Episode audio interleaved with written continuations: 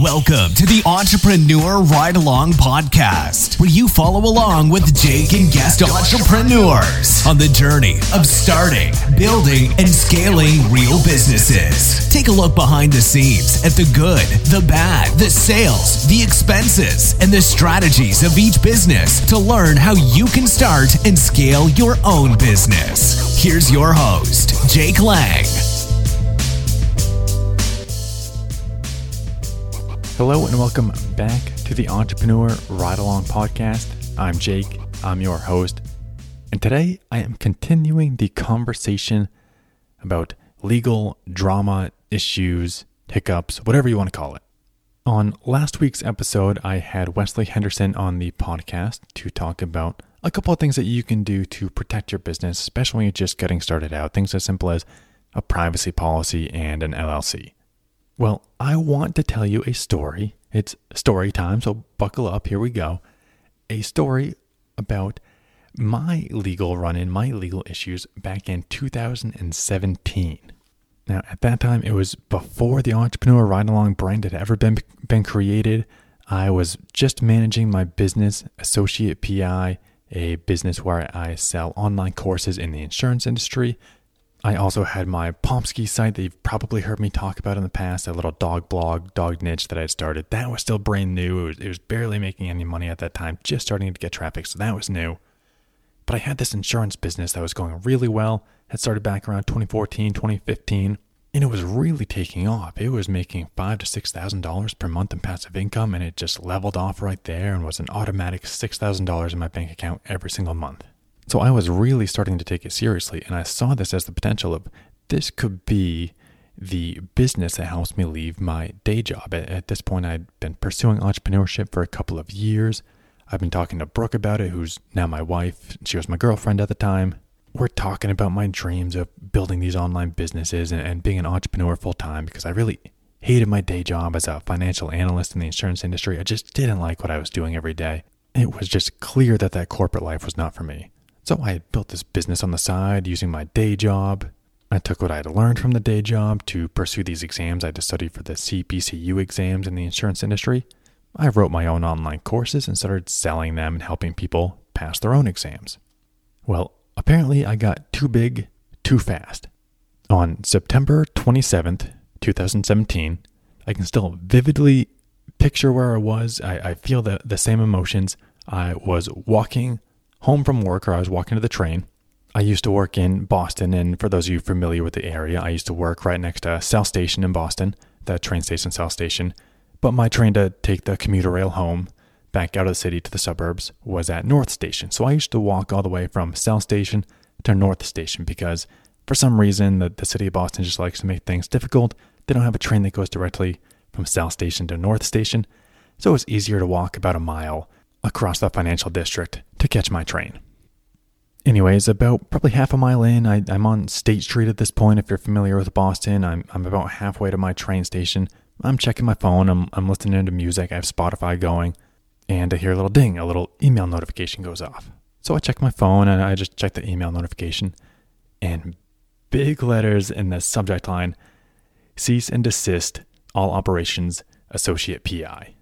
Associate PI being the name of my business, my insurance business, selling insurance courses. And my heart froze. Literally, I just stopped on the street.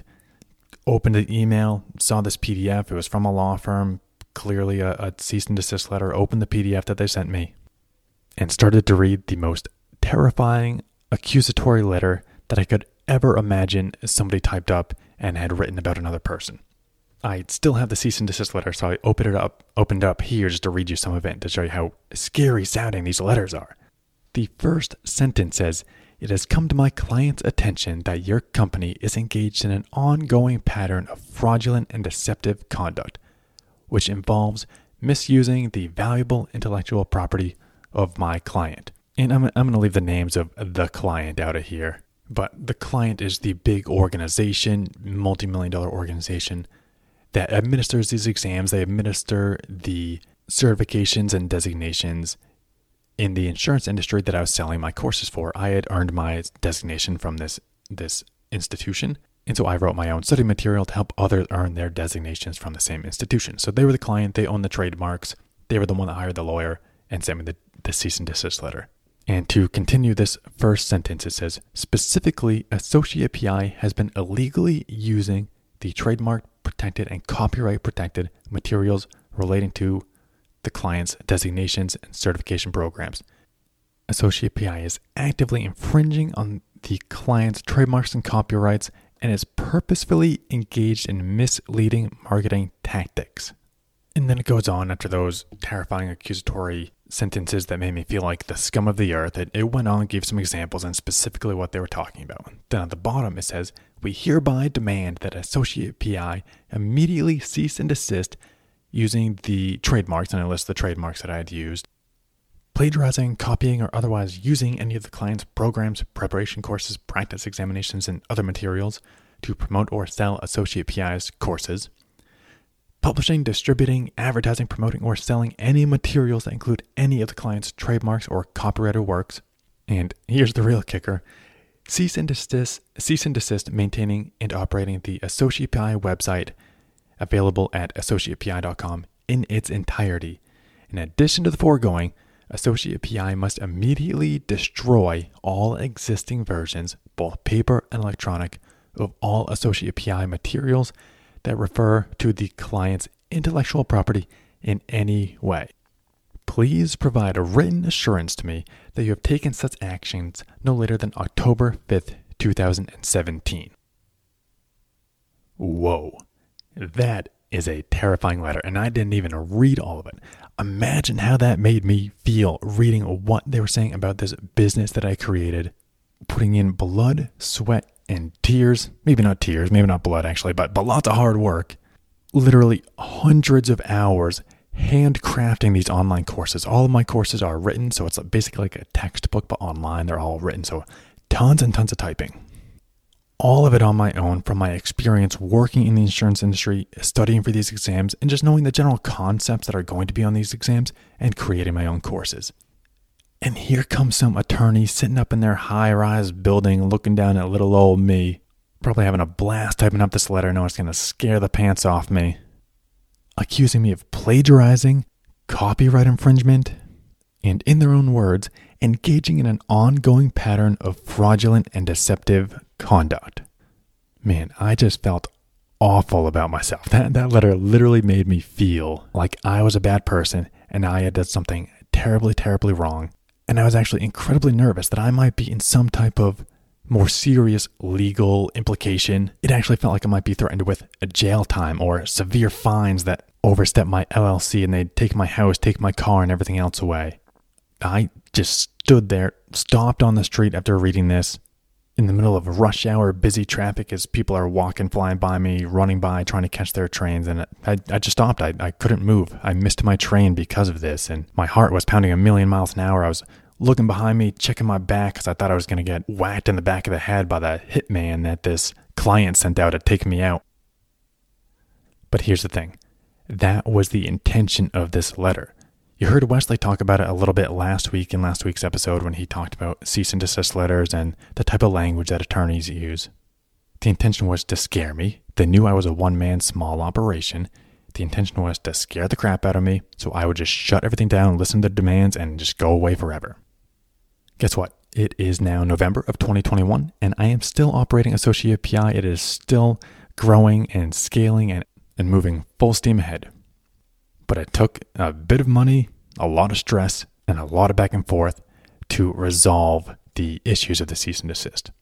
After reading this, the first thing I did was call Brooke. My wife, Brooke, she was in law school at the time. Smartest person I know. She's a big shot attorney now herself.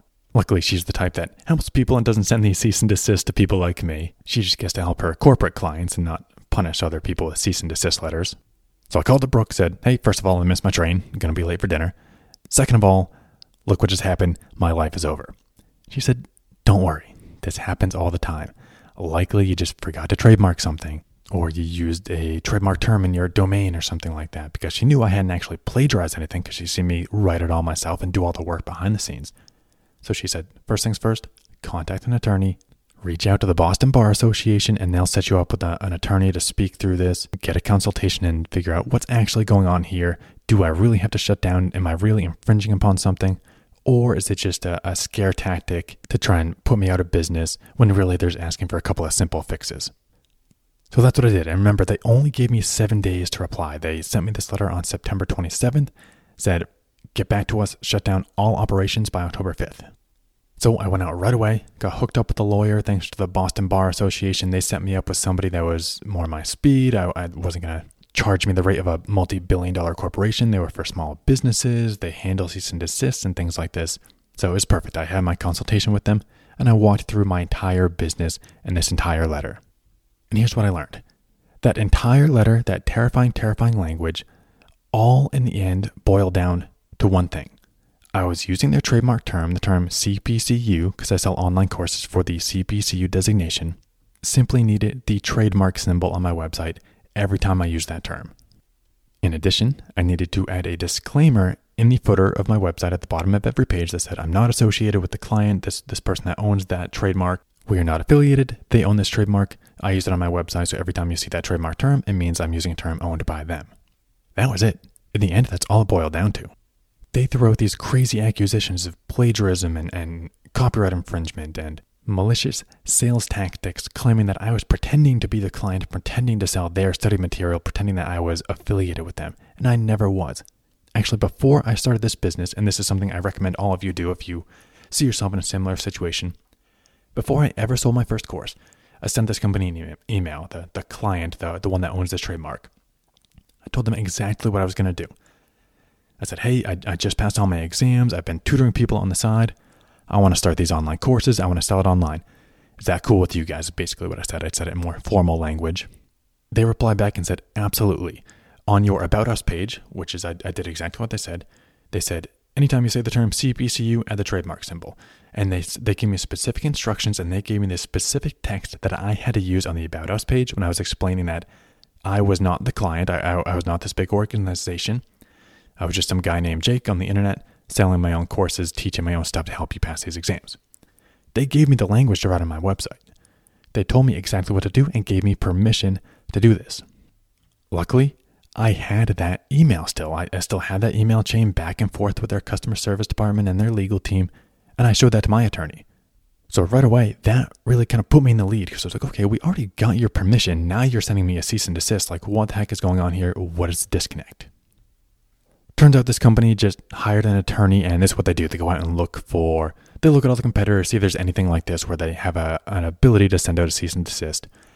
In my case, since I only had trademarked on the About Us page, because that's exactly what they told me to, everywhere else on my website where it said CPCU, I didn't add the trademark symbol because I didn't know that I had to, and they didn't tell me to. They told me only on the About Us page. So I didn't. That means there was thousands of times across my website where I used the term CPCU, that trademark term, without the appropriate trademark symbol, which means I was, in fact, infringing upon their copyright. So that was a valid claim that I was doing wrong. And I just simply didn't know better. So if that's you, if you're using a trademark term, make sure you check with the association that owns that trademark term. Make sure you get their permission to use it. Make sure you tell them what you're going to do. Ask what disclaimers you can use, because sometimes you'll see things like for example, in my book, Step 1, I used trademark terms of Google. I said Google in my book, and I said Jeep. I was talking about a Jeep Wrangler or something like that. Well, I reached out to those companies, and they actually have a whole legal page on their website that says you can use our trademark terms, like Jeep and Google are trademarked by the companies that own those terms, that by Jeep and Google, they own those trademarks. And they just gave me a simple disclaimer. They give it to everybody that ever uses this trademark in print or anything like that, and it just simply says, Google and the Google logo are registered trademarks of Google LLC used with permissions. So that's it. I just had to add that disclaimer in there. Now it's good to use their trademark terms with their permission. So same thing here. It ended up in the end, I hired an attorney and I spent almost $20,000 going back and forth over the cease and desist issue. From 2017 all the way throughout 2018, there was back and forth, maybe once a month or every other month, my attorney sending letters and phone calls with their attorneys to go back and forth and just figure out what I need to do to stay in business and pretty much comply with their demands, but still continue to operate my business and help people pass these exams. So 2017 and 2018 included, I spent $18,547 in legal fees. And that was simply contacting my lawyer, talking to my lawyer over and over again about every single little thing that was in their cease and desist letter, every little new thing that they brought to the table, everything. Every time they contacted us, I probably had to spend $1,000 or $2,000 to go back and forth with my attorney to then reply to them and answer their questions. So for example, they claimed plagiarism of their courses, that I was plagiarizing their courses. And that just blatantly wasn't true. So I had to pay for myself and my attorney to go step by step through my course, comparing it to their course to show how my course was nowhere even near copying the same content, didn't even use the same phrasing, used different words, different titles, different headings. They just claimed it and kind of hoped that maybe it was plagiarism, or maybe it would have scared me off and I would have quit this business. But that one really ticked me off because I did a lot of hard work. I know this content. I've memorized it all, taking these exams. So I wrote my own content to put in my own language, plain English, to help people learn these complex insurance concepts to pass their own exams. And it cost me thousands of dollars to prove that, hey, here's my courses, all my own language. Here, I compared it to your courses. Look how different it is. So the plagiarism claim was dropped almost immediately as soon as I proved that, especially upon the basis of other exam material that is commonly sold. So some of the examples that my attorney gave to their attorney was things like, look at the LSATs, the legal exams, look at SATs, look at the MCATs, look at the GMATs. There are dozens, thousands of study material sellers out there that write their own study material to help you pass the SATs. They don't own the SAT trademark or the SAT exam. They don't own the LSATs, the GMATs, the MCATs, but they create their own study material based on their own experiences taking these exams and memorizing this material. They write their own stuff and they sell their own study material to help other people pass their exams. Just like if I was a tutor and I was sitting there in person teaching you this stuff, I just do it online. So that differentiator and that conclusion that, hey, I'm obviously not plagiarizing you guys. I know that is illegal and wrong and unethical and everything that I stand against. As soon as I prove that, I think I proved to myself that, first of all, I hired an attorney, so I'm not just some little guy that's going to get pushed around and get out of here. I'm putting the money down to fight this. Second of all, I'm legit. I'm not doing you guys wrong. I'm not screwing you over. I am actively helping people pass these exams, which is the same thing that this client, this institution wants. They want people to pass these exams, and that's what I'm helping them do. So that kind of cleared things up after this first reply and this first series of back and forth with the other attorney. We started to get more on the same page and realize, okay, let's find a way. So it's a win-win. I abide by your demands in terms of putting up a disclaimer, trademarks everywhere that you need it to be. I'll do whatever you need. Just let me stay operating my business and I don't have to change all my courses because I'm not plagiarizing and I'm actually helping people pass the exam. So we started working out then a win-win scenario and what can I do? Pretty much anything that you can do with this in my realm of possibility without actually seizing and desisting this business, I will do it and I will abide by your demands. Now that being said, that was a ton of work. I actually had to go through every single one of my online courses and I just had to make sure that there was literally not even like a 5-word phrase that was plagiarized from their courses, just to be absolutely safe. And I did that over and over again. Literally every single little word that I wrote in my course compared to every single word in their course, it was a pain. It took me over 2 years to do this entire process for all my courses, all their courses. But I did it, and it was worth it because it proved that, hey, I clearly never even plagiarized one sentence. And I could then send them all of my material to say, hey, you go check on your own. I think they did the same process, but only for one of my courses, and they realized, hey, there's not even like 3 words that are the same in one string as our course, so clearly not plagiarized. I don't even think they went through and checked my other courses, even though I did all that work. I then had to go through every single page and every single thing I'd ever posted online, YouTube, Facebook, Twitter, and trademark their term, the term that they had copyrighted, trademarked. I had to go through and find every single time I'd ever mentioned that term on the internet, and I had to go and add the little R with a circle. So if you go to AssociatePI.com, you will see trademark terms everywhere, either the little TM or the little R in a circle. It's all across my website because I was extra safe, and now there's nowhere on my website, on social media, on YouTube, or anywhere. I actually had to take down every single Facebook post, every single Twitter post, and every single YouTube video and podcast episode. I had to delete them from existence in 2018 because you can't go back and edit a YouTube video where I was sharing slides and I didn't properly trademark that term. Or Facebook, I had used that term and my attorney just found it safer to just go and delete all those posts if I could. my podcast episodes, I needed some type of disclaimer at the beginning and the end saying, hey, I'm not affiliated. This is not my term. I'm going to talk about it, but I don't own it. So thousands of pages across my website, thousands of places I've used this term across social media. I had to go add that little R with a circle. Total pain, but absolutely worth it. I added a disclaimer to every page on my website too. And every time I ever use that trademark term, add a disclaimer that says, hey, that little R with a circle up there, I don't own that. It's owned by this organization, not affiliated with them. Again, same thing where this took about 2 years of just going back and forth, and they were reviewing my website. They were going like a fine-tooth comb, going through my entire website, and they were picking out places where they found I missed a term, right? I forgot to trademark here, forgot to trademark there, so I had to go and edit that one. At the same time, I was trying to design an app. I had launched an app for this website, and I had to go through and then every single instance in the app where I used this term, which was a decent amount because these are the courses that I'm selling, and I had to say, hey, this course is for this certification. I'd have my app developer go in and I had to pay a bunch of money for him to go in and fix this and do custom coding to trademark all the proper terms and edit the course images and add the disclaimer everywhere. So in the end, over 2 years of work, back and forth, all that it came down to in the end, after that terrifying letter that they sent me where my heart stopped and I called Brooke, ready to cry, saying my life is over. All that it came down to is add that little R with the circle after the term, add a disclaimer on every page that says we're not affiliated. You don't own that trademark.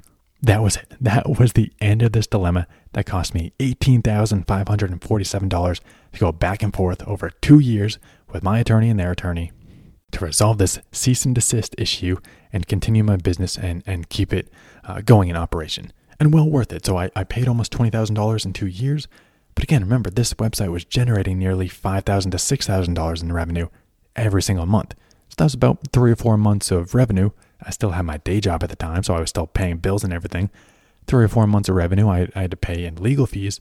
Well worth it, because at the end of the year, I was making $60,000 from this business, so I had to pay $20,000.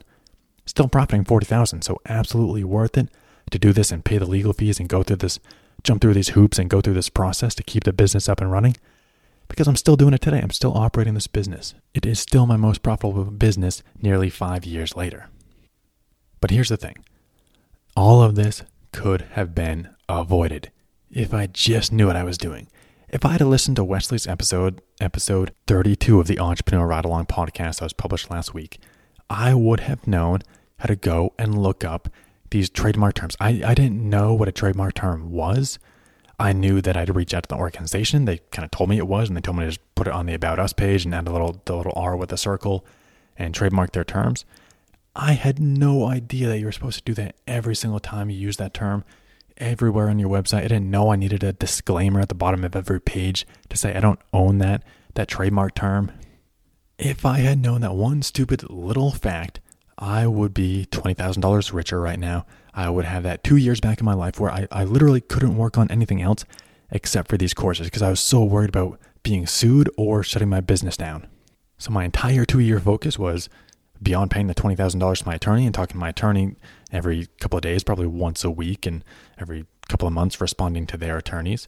Beyond that, every waking moment was combing through my course line by line, every single word that I wrote to make sure that I had no instances, not even a single hint of plagiarism. And there wasn't in the end, but I still did some rewriting because as I was going through these courses, I found a lot of areas where I could improve it. Now that I was a few years past passing these exams, I ended up actually tweaking my courses and improving them. And throughout the course, I actually ended up rewriting every single course that I offered and came out with a much better product in the end. But it was 2 years of my life where I only focused on that. I couldn't focus on other businesses. I couldn't focus on scaling this business. I was just focusing on maintaining, upkeeping, and not going out of business. I was editing every page, adding the little R with a circle everywhere.